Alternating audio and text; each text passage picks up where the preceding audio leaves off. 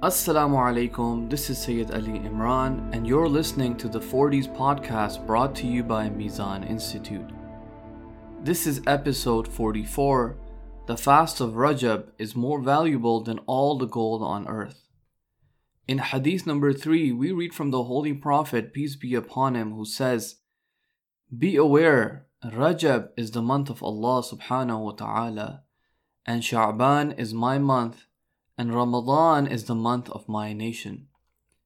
So one who fasts any day in Rajab out of belief and for seeking proximity to Allah subhanahu wa ta'ala, they become deserving of the greatest blessings of Allah.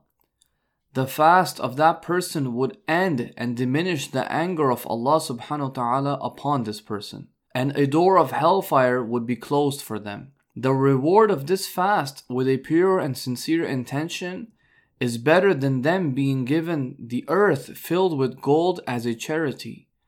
No object in this world can make their reward complete except these rewards in this world and the hereafter. As soon as night falls, Allah subhanahu wa ta'ala will fulfill 10 of their wishes. If they pray for a worldly life, their prayers will be accepted or else Allah will save for him the best of that which his friends, lovers, and chosen people pray for. This is a mind blowing narration if you really think about it for a moment. It shows the extent of Allah subhanahu wa ta'ala's mercy upon us and the extent to which He bestows His favors upon us.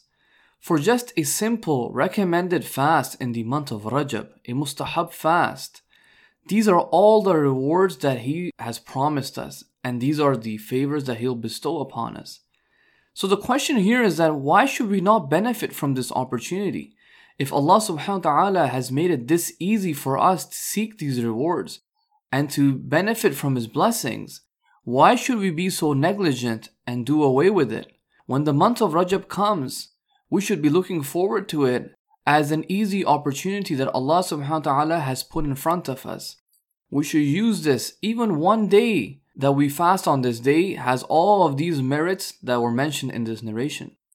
Furthermore, as this narration says, these fasts, especially the fast in the month of Rajab, they also allow for our du'as and supplications to be accepted much more easily. Whether this dua has to do with what they want in this world, or whether it has to do with them seeking and asking for what the servants and the lovers and the chosen people of Allah subhanahu wa ta'ala would do dua for. Any of these type of du'as, Allah will accept it for them.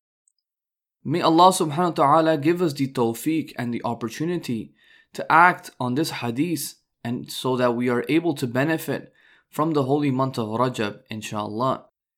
In the next episode, we'll read a narration from the Holy Prophet, peace be upon him, once again, in which he mentions the gifts of Allah subhanahu wa ta'ala for those who are fasting in the month of Sha'ban.